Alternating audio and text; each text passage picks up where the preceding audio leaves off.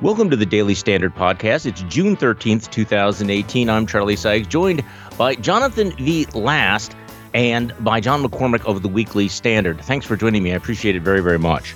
Uh, let, us get jump right into uh, the primary results. We'll, we'll get to the uh, um, you know the, some of the fallout from North Korea, which by the way that North Korean deal does not seem to be aging all that well.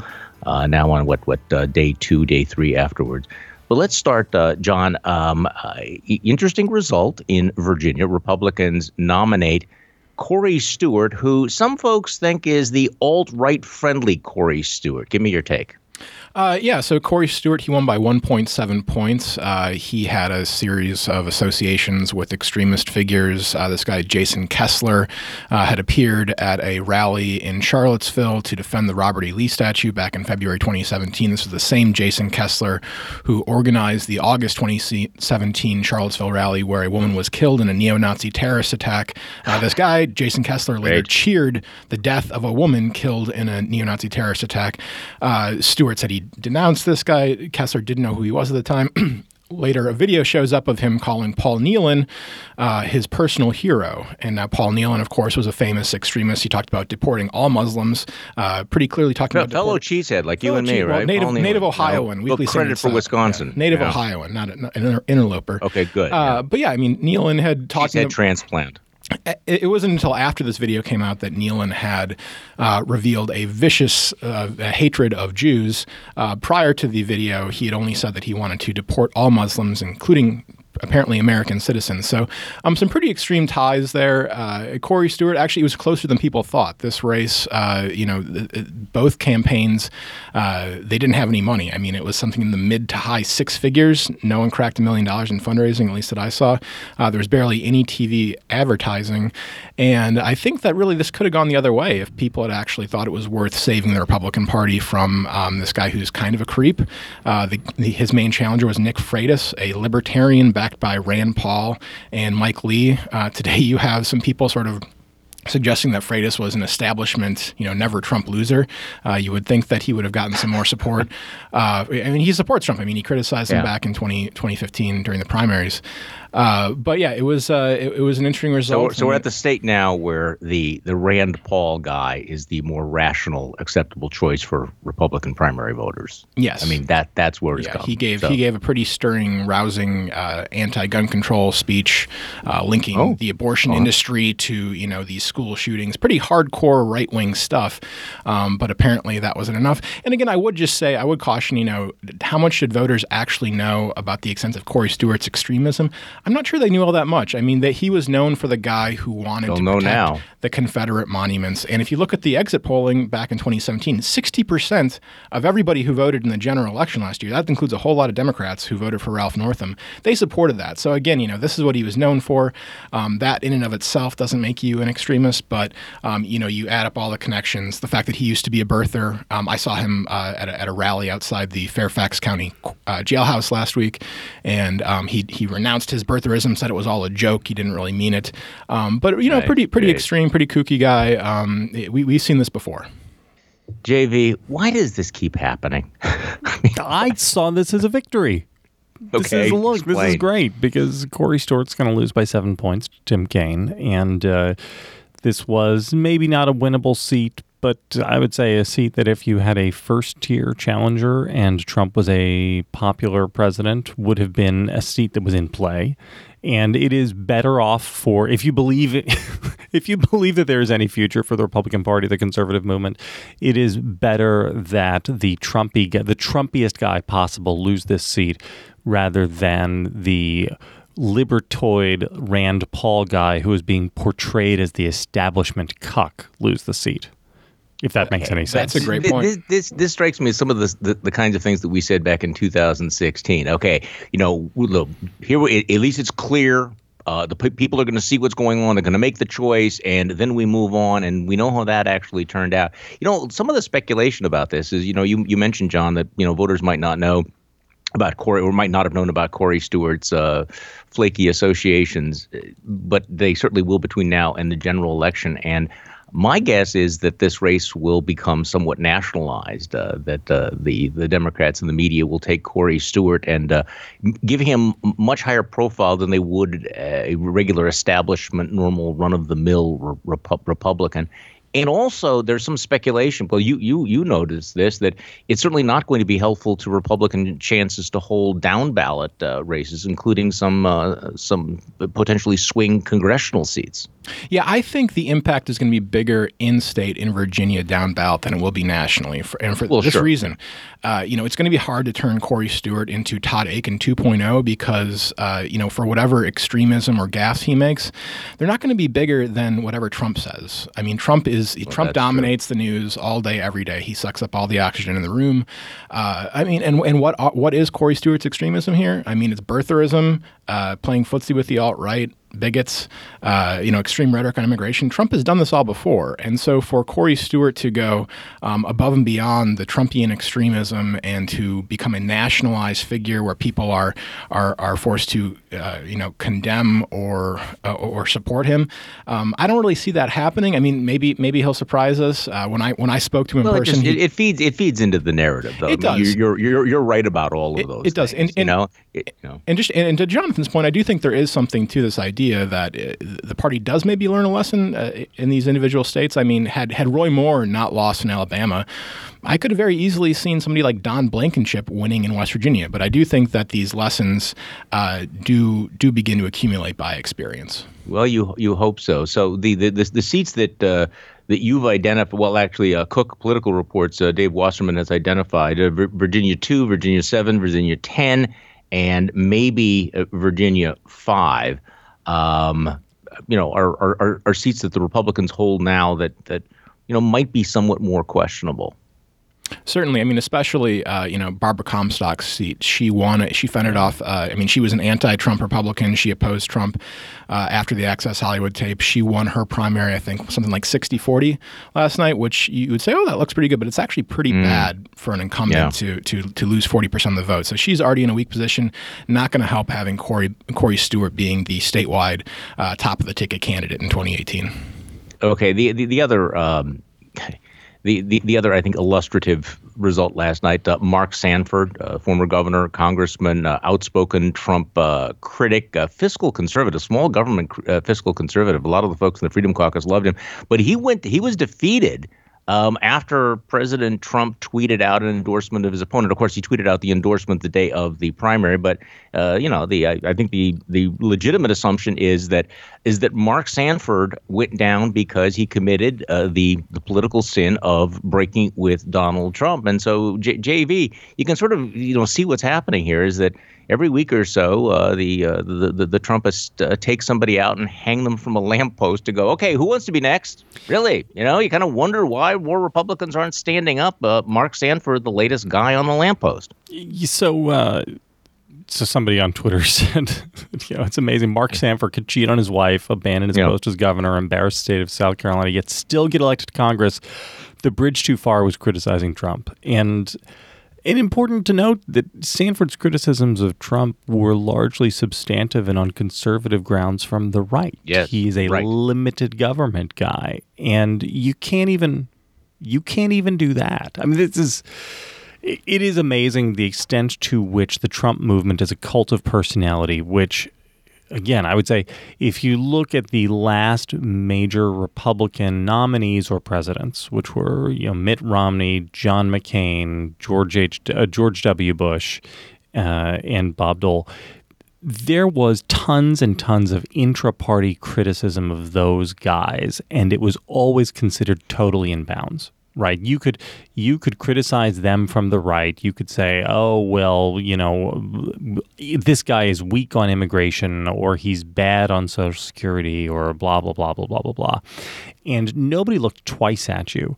It wasn't until we had Trump that all of a sudden if you step one toe out of line there was this sense that you had to be read out of the movement because you weren't a true con and this uh, says to me either something in the environment has changed or there is something about the character of Trumpism which makes it different. I mean, I, I I'm a very bad Republican. I, I say this off, often. I, I do not. I, I don't know that I've ever voted for a Republican for president. That's not true. I guess I voted for mm. McCain. Um, but, uh, but so you know, I'd say over the last like 18 years, I have criticized pretty vociferously, pretty vociferously, almost all of the every major Republican who's running for president. Um, certainly during the presidential campaign, and nobody cared. it wasn't no, until nobody, Trump nobody, that people started getting like really upset about that, this. That was my that was my gut reaction too, and I, I thought you know you, I kind of likened uh, the Sanford uh, scenario to Steve Bannon. You know, Steve Bannon could do all these awful, immoral right. things, and the one thing, the one thing that led to his defenestration was by making an honest criticism of Donald Trump Jr. That meeting with Russians, re- meeting with a foreign adversary, promising you know uh, spy secrets uh, on your opponent was was a bad was some bad shit. And oh, sorry, uh, uh, that's what he said. Though. Yeah, uh, and that that and, and, well, he called it literal treason. I mean, so that was my initial reaction. I pointed this out to a South Carolina guy. Um, and he he pushed back a little bit on the Sanford thing in particular. He said, "Listen, Sanford was a weak candidate in the first place. His first primary, where he beat what uh, Stephen Colbert's was it his sister or something like that? Yeah. Bad candidate. You know, he won by what like 10, 10 15 points. Already weak candidate, having faced a better candidate. Uh, you know, that that was his argument that he was already weak. But no, I mean, obviously the Trump factor, it was an effect. Whether it is a, you know, it, it obviously didn't sink Barbara Comstock, but I mean the fact that she lost forty percent no, of that the was, primary vote in yeah. Northern Virginia, it just goes to show you that this is a this is a powerful argument in a Republican primary. Yeah, no, I'll go back to what you said, JV, though, about what does it take? Uh, what what does it take? Uh, so you know, Mark Sanford had all of this baggage, including this very very public affair, lying about this public affair, and that didn't derail him. You know, um, what does it take? So I mean, he he could have been a birther. He could have had Paul Nehlen, you know, come to his his rallies. He could have had videos with alt right folks. None of that probably would have gotten defeated. It, it, it is the it is the criticism. I you know what, what else can you say about all of this? You know that this keeps this keeps going on. You know, I was um, having a discussion yesterday with somebody was talking about various outcomes of the midterm elections, and uh, she uh, she uh, suggested that well, you know, if Republicans held on to the House and to the Senate, it would just be status quo. And I said, you know what, that is uh, decisively wrong. Um, among the many scenarios, uh, the Republicans, if Republicans hold the House and the Senate, it will be a very, very different Congress. When you think about all of the guys who have been purged or retired or or left the uh, a Republican Congress in 2019 would be much, much Trumpier. I mean, imagine what the Senate will be like without uh, John McCain, without Jeff Flake, without Bob Corker, um, with, with all of these examples of, of, you know, John, great use of the word defenestration. You know, if if you break with the president on any of this stuff, I mean, you want to talk about um, a, an an, an end times uh, an end times scenario. Um, hey, by the way, I'm I'm a little obsessed about a couple of things here, including my my favorite story, which is is posted up on uh, on the website, the Hollywood trailer that the White House made for for Kim. It's amazing. It's um, it's amazing. I, I don't understand why this has not blown up into the biggest story in America. Frankly, exactly. Because exactly. you look at this thing and it's, good. I mean, it's it literally is constructed as a they they begin with a title card saying a Destiny Pictures pr- production, and it is both a fluffing of Kim Jong Un but also of Trump. I mean, it is, you know, the, the, uh, there are 7 billion people on the planet, and only a small number of them will ever make any impact. And only a small handful of that small number can change the shape of the world. Two such men arrive. You know, it's it, it needs Don LaFontaine as the voice of God in the narration. That's the only thing it's missing. Well, and, and, and, and the, and the re- reports how the reporters sitting in the room when, they, when this thing comes up on the screen everybody there thought that it was an example of North Korean propaganda. You would you would think it's from and you would think it it's from uh, Trump uh, made this. Yeah, you would think it is from Resistance Hole, which is the the Onion parody of the, the Trump. It, but here's here's the the thing I I would say. Im, I hate whataboutism, but imagine what the conservative media would do if this had come out with an Obama summit with Kim Jong Un just imagine the insane. Do you remember the the you know how dare he bow to the Saudi king? No American president bows and all that. Rush Limbaugh and Sean Hannity would lose their ever loving minds today if this had been Obama. Well, at least the production value would be better. I mean, seriously, like you control the White House, and this is the best. This is the best that you can do. I mean, this looks like it was created by some like middle schoolers or something. It I mean, does look like it comes know on who the executive VHS. I mean- producer of this movie was, right? Uh, who? Bannon? It was was Donald Trump. You know, with all of the preparation, Dan Scavino? preparing for this, you know that he's going. This is an obsolete phrase, but frame by frame. You, Yeah. you know that this is this is a Donald J. Trump p- production. That he thought that this, you know, what do you do, you know, at at this, you know, w- on this world stage when you're meeting with the dictator of North Korea, you make a video for him. I mean, and this this was, I think, you know, this is what he's thinking. What's going to happen? Something awesome's going to happen. I'm going to show him this video, and it will open his eyes. It will move him. You know, I wish I was kidding. I wish I was exaggerating, but I don't think I am. People are listening to this, by the way. Just go to the Weekly Standards website. We have the, a piece about the video on the front page. You have to watch it. It is the most unbelievable thing you've ever seen. The Daily Standard today is brought to you by Quip. Look, the truth is that most of us are brushing our teeth wrong, not for long enough. We forget to change our brush on time. That's because most brands focus on selling flashy gimmicks rather than better brushing, not Quip. What makes them so different? Well, it, they're an electric toothbrush that's a fraction of the cost of the bulkier brushes while still packing just the right amount of vibrations to help clean your teeth. They have a built in timer, helps you clean for the dentist recommended two minutes with guiding pulses that remind you when to switch sides. I'm one of these guys. I'm, I'm impatient. I want to move on. You know, you have to have. I, I, I need I need some um, outside stimulus to say no. You got to keep you got to keep doing this. Look, um, you know these things are. They're backed by a network of over 20,000 dentists and hygienists, and hundreds of thousands of happy brushers use Quip every day. And in fact, I, I just got uh, a replacement brush in the mail yesterday. I mean, this is another advantage: is they will send you, uh, they will send you the the brushes. It is a fantastic service. The Quip starts at just 25 bucks, and if you go to getquip.com slash standard right now, you'll get your first refill pack free with a Quip electric toothbrush. You know, that's your first refill pack free at getquip.com slash standard. Getquip.com slash standard. Um, yeah, I, I'd, I'd actually, guys, I'd, I'd, I would like to actually wallow on the uh, on the North Korean video for a while, but it, but it is interesting that that uh, after the massive hype of this summit, which which was rather extraordinary event when you think about it, um, that the the more people look at it, the the the, the further away you, you get from it. You know, um, this is as I mentioned before, it's not aging well, is it? There doesn't seem to be a sense of like this was just fantastic. In fact, almost all the reaction that I'm seeing is, okay, wait, what what did we actually get? Um, uh, what what was the the substance? And of course, the president now declaring we no longer face a nuclear threat from North Korea. Well, it depends on who you're listening to. I mean, if you're watching, you know, Sean Hannity's show, you're thinking Well, that yes. Trump is the second coming of Ronald Reagan. This is Gorbachev. He is ready to deal. Um, we are on the verge of the greatest foreign policy victory since the end of the Cold War. Um, when I look at this, this is the first time I've actually been appalled or outraged. Uh, maybe in the last year, I, I guess I've, I've kind of uh, lost my ability to care one way or the other about politics. But to actually listen to an American president uh, say that the most vicious dictator um, i- alive today, literally a modern day Stalin or Hitler, saying that he loves his people and they love him with fervor. Um, I, you know, it's it's genu- genuinely appalling, disgusting. Um, it- it's an embarrassment to America. I think it does real harm and damage uh, to the to the country's standing as a moral beacon. I, I do think that these things are all serious. Uh, I just don't know how people can defend this. And I mean, it's one thing to have um, the summit and have it be a pointless, meaningless, uh, you know, vanity project for the president. Um, I mean, it's bad enough to elevate Kim, I guess, one on one in this meeting, but to go out and actively praise him and to say that he loves his people and they love him with fervor, um, it, it was it was genuinely terrible. I think Jay Nordlinger had a great piece. Um, you know, Steve Hayes wrote about this for us um, at the Weekly Standard.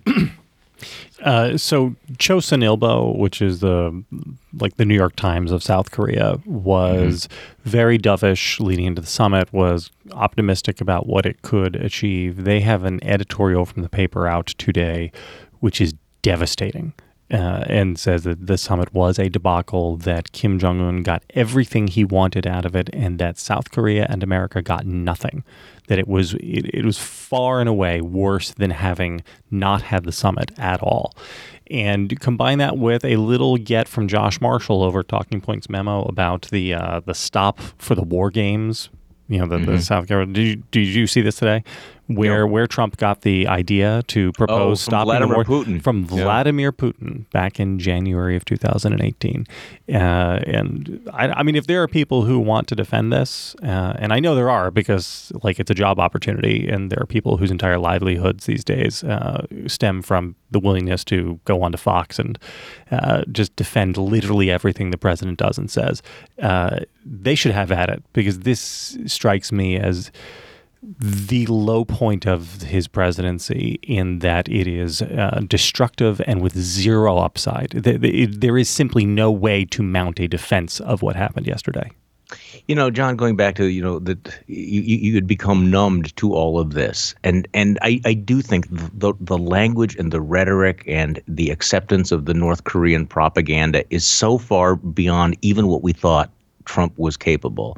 Um, not only did he not raise the issues of of, of human rights, uh, this lavish praise, the the way in which he the, the, way in which he expresses his trust and, and it is I, I don't know what word to use. I mean, it is you know on on one hand it's bizarre in Trump world. On the other hand, you know this is it's not just kind of a low point for the Trump administration. It's trying. I'm trying to remember anytime any American president had said anything remotely like this. And again, you know, at the risk of the of the whataboutism, you know, that you raised before, JV.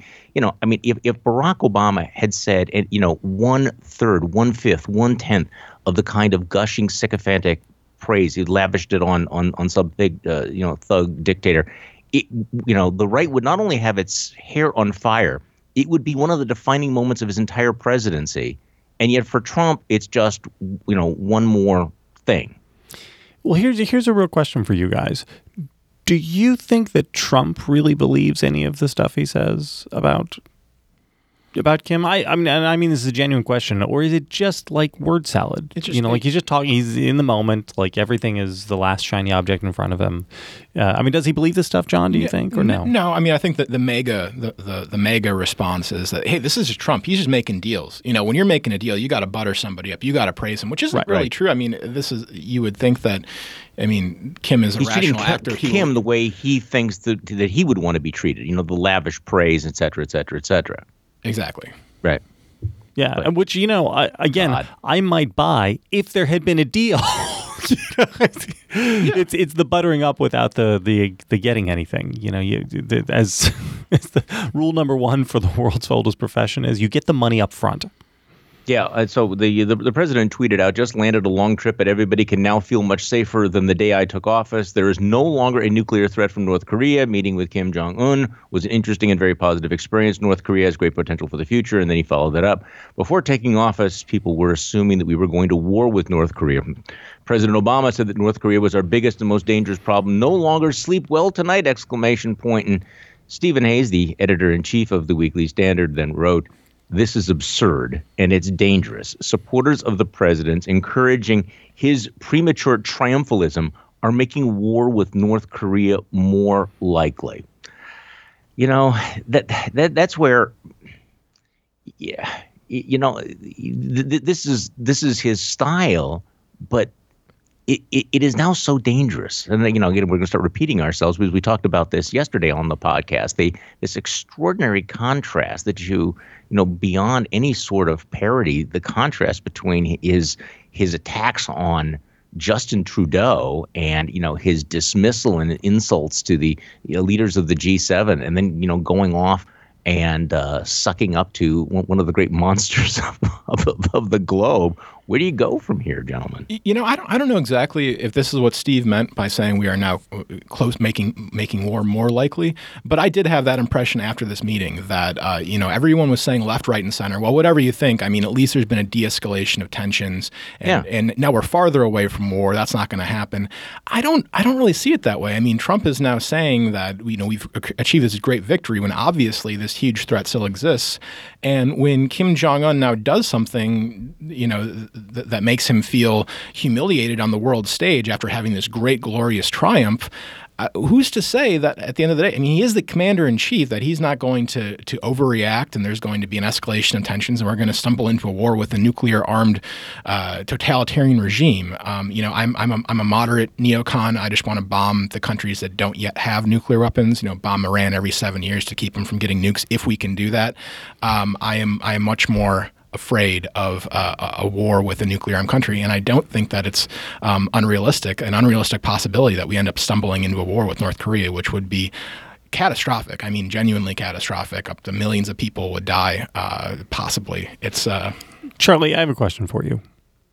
How is it possible for someone to condemn the Iran deal, but yet be over the moon positive over the signing of the 438 word agreement that the president signed yesterday because that strikes me as, as it's just incomprehensible. Um, no, we're making America great again. You don't understand. Donald J. Trump is doing what? Fair. No, look, I just tough but fair. I uh, yeah, it's uh, it's totally different. You know, it's totally different. Unfor- un- un- unfortunately, we live in a world in which the people who are doing that um, are, are, not challenged more aggressively. Okay, let's just take a deep breath here and switch gears a little bit. Um, I, I wasn't. Nobody apparently was surprised by this federal judge's ruling in the AT&T Time Warner case, but uh, I, I, thought the language in the decision was interesting, where basically the judge said, um, "What a waste of time this uh, the, the, federal government's challenge of this merger was. The incredible cost to every, everyone." And of course, it does raise the question: Why did the Justice Department file this in the first place? Was there some sort of a political motive motivation? Does anybody have any thoughts about uh, about the, this this merger, or, or, or the decision? I don't. I'm a little nervous about it uh, in the way that I reflexively distrust all of corporate America and all mergers. but again, that's as we said up at the front. I'm the House communist, uh, so I I don't know. This is one of the things where I was sort of happy to see the the um, the Trump administration try to pump the brakes on it because these things rarely work out well for consumers. Yeah, it, it just it just it just seemed like such a complete waste of time. All right, so what else do we need to know? I'm I'm sitting out here on the West Coast. You're on the East Coast. Uh, I'm sitting out here. It's uh, you know breaking dawn here in San Francisco. What, what else do we need to know today? I don't know. As soon as we get off of this, I have to tape the substandard podcast where we're going to talk about Ocean's Eight the lady oh, really? version of Ocean's Eleven. Uh, so you should go see Ocean's Eight. Is it, is it good? No. okay, I'm okay. I'm because actually, I didn't mean to be a tease. Saying, "Hey, that's the movie I want to see." Okay, Sunny, Sunny you know, tweeted that it's good. It. It's not good. Oh, Sunny's gonna, whatever Sunny says is wrong. Fight on the weekly Sunny substandard. I smell a fight brewing. Tune in you, you know, on, on, the on the flight here, I know I'm I'm way late. This, but this is my my my, my I you know I'll watch it what everybody else watched six months ago, and then go, hey, this is a really interesting movie. Have you seen I Tonya?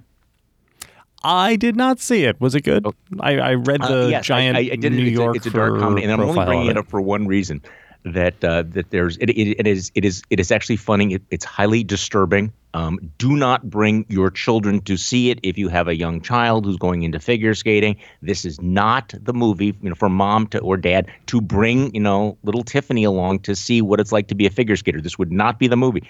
But there's this ragtag bunch of complete losers who are involved in the whole Nancy Kerrigan thing. I'm not going to give it away because you all know what happened there. But there's a couple of characters that you know, one of the guys who is the is the bodyguard, and he you know tells everybody, well, you know, I I work with uh, counter counterintelligence with a lot of uh, agencies around the world, and and of course he doesn't. He's completely making it up. And it does remind me of some of the folks that uh, have gravitated to uh, the, the, the the Trump uh, Trump campaign in, in Trump Russia you know that that that really at the at the end of the day you just have this these misfit toys who just probably could you know could could f up just about anything whatsoever. It's the Jeff Gillooly presidency.